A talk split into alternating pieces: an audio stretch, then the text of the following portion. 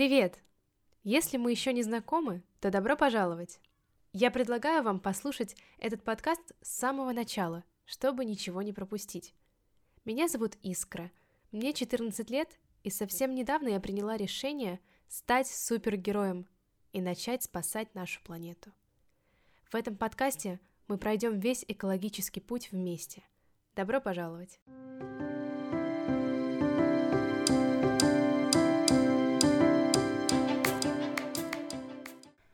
Итак, продолжаем тему предыдущего выпуска. Мы говорили о связи экологии и вегетарианства. Сделаем небольшой вывод из предыдущего выпуска. Основное влияние животноводства на экологию – это попадание в атмосферу парниковых газов, которые выделяются при производстве, транспортировке и на других этапах.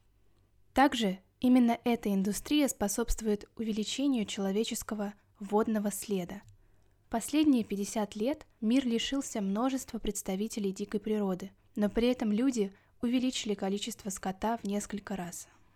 Но сегодня мне хочется ответить на главный вопрос. Действительно ли стоит становиться веганом или вегетарианцем? Как можно помочь планете? Давайте об этом поговорим. Конечно, любое производство может вредить планете, но в целом именно производство мяса пагубнее всего влияет на окружающую среду, способствует вырубке лесов. Итак, помочь планете можно, и мы можем это сделать вместе. Как?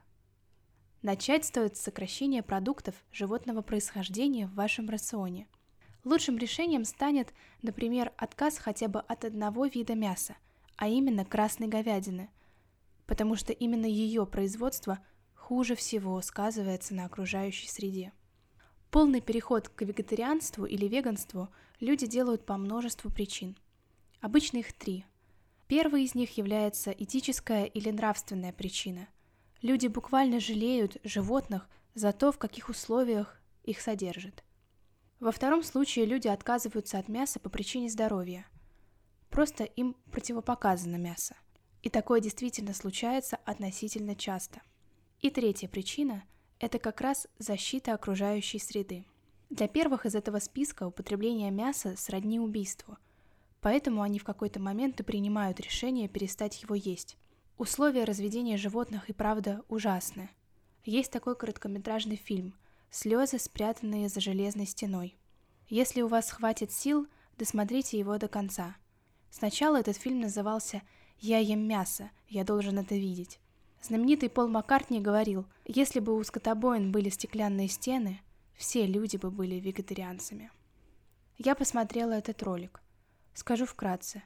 Это фильм с жестокими сценами, которые показывают бойню и перевозку животных. Я предупреждаю вас, что смотреть это тяжело, но если это для вас важно, посмотрите. Ладно, давайте о хорошем, а именно о том, что мы можем сделать, если не готовы полностью отказываться от мяса.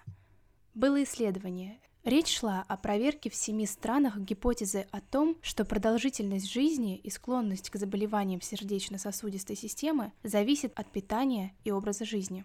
Авторы этого исследования рассматривали Финляндию и Грецию, США, Италию, Сербию с Хорватией и Японию. Оказалось, что в тех странах, которые находятся в бассейне Средиземного моря, продолжительность жизни выше – и с сердечно-сосудистыми заболеваниями все гораздо лучше, чем у соседей в других странах. Вот откуда появилось такое понятие, может быть вы когда-нибудь слышали. Средиземноморская диета. Основана она в основном на растительных продуктах. Определенное количество жиров, белков и углеводов каждый день. Обязательно есть овощи и фрукты, орехи, зерновые и бобовые несколько раз в неделю. Но в рамках такого питания люди отдают предпочтение белому мясу – той же курицы, а красное мясо едят только несколько раз в месяц. Яйца едят пару раз в неделю. Исследователь Бен Холтон говорит, если хотя бы большая часть населения начнет стремиться к этой диете, то такой выбор будет равнозначен отказу от миллиарда машин, загрязняющих Землю.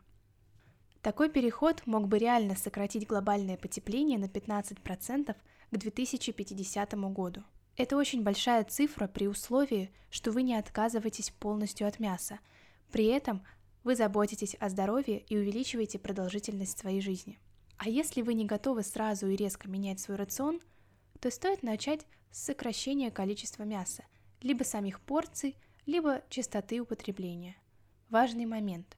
Есть тут один подвох. Нужно подходить к этой диете крайне внимательно. Например, если вы решаете заменить курицу на тот же сыр, то ваш углеродный след вырастает. Это связано с тем, что производство, которое занимается выращиванием и эксплуатацией коров, влияет на планету гораздо сильнее разведения кур. Мы уже говорили об этом немножко. И что касается водного следа, лидирует в негативном плане тоже говядина. Но забавный факт – водный след производства орехов даже больше, чем у почти всех видов мяса, кроме говядины. Так что здесь тоже множество нюансов. Кстати, еще о выборе плане «от чего отказаться понемногу, если не можешь отказаться от всего?». Уилл Маккаскил – это автор книги «Ум во благо. От добрых намерений к эффективному альтруизму». Книга как раз об этичном потреблении. Маккаскил писал о том, что тех же кур содержат в по-настоящему ужасных условиях, и есть смысл отказываться от курицы и яиц. А если поговорить об одежде – вы, наверное, знаете, что многие вегетарианцы также говорят о неправильности использования натуральной кожи в одежде. Казалось бы, тут все неоднозначно. По этическим соображениям стоит отказываться от кожаных вещей точно. Но, могут сказать вам другие люди, у таких вещей есть свои плюсы, например, срок службы. Бережное потребление в чистом виде лучше купить сумку один раз на 10 лет, чем каждый раз выбрасывать и покупать следующую. А вот те же более этичные в нравственном плане синтетические материалы могут разлагаться тысячелетиями. Кстати, часто для создания предметов одежды используется кожа именно тех коров, которых изначально разводят для мяса или производства молока. Это сложный момент. Как вы относитесь к покупке одежды из кожи? Какие соображения для вас на первом месте? Давайте обсудим в комментариях. А я пока продолжу. Что мы еще можем сделать? Вернемся к Полу Маккартни, которого я упоминала раньше. Несколько лет назад он призывал всех отказываться от мяса хотя бы на один день в неделю. Так, например, есть движение Meatless Monday – понедельник без мяса. Появилось оно еще в 2003 году по инициативе Школы общественного здравоохранения Джона Хопкинса Университета Блумберга в США. Зачем? Чтобы сократить употребление мяса. В этом движении участвуют не только отдельные люди и активисты – но и целые больницы, рестораны с доставкой еды. Вообще есть и другое мнение, как мне удалось выяснить. Дело в том, что те же овощи и растения в принципе выращиваются с применением разной химии и удобрений. Эти вещества уходят в грунтовые воды, после этого проникают на поля, где пасутся дикие животные, вызывая тем самым отравление и зачастую смерть. Та же вода после этого убегает травить реки и моря, вредя и самой воде, и живущим в ней организмам. Проблема получается в том, что многие вегетарианцы и веганы не знают, что производство овощей или фруктов может быть таким же вредным для экологии, как и производство продуктов животного происхождения. Так что, получается, идеальное питание должно быть максимально осмотрительным и ответственным.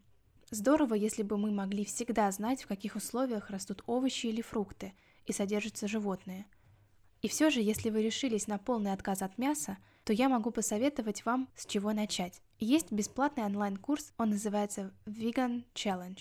Каждый первый день месяца к нему можно присоединиться, найти единомышленников и наставников. Там будут вебинары, разные рекомендации и рационы. Вы научитесь готовить классные веганские блюда, планировать сбалансированное питание. Надеюсь, этот выпуск был для вас полезным. А ведь это и правда непростая тема. Скажите, как вы относитесь ко всему этому? На что вы готовы решиться для поддержки экологии? Буду рада обсудить это в группе ВКонтакте вместе с вами. Я буду также очень благодарна вам, если вы поделитесь этим выпуском в сторис и отметите автора этого подкаста. Все ссылки в описании. Оставляйте отзывы в Apple подкастах. И спасибо вам за поддержку и обратную связь. Это помогает мне не сдаваться и продолжать рассказывать о своем экологическом пути. В следующем выпуске у нас будет гость. Следите за новостями и хорошего вам дня!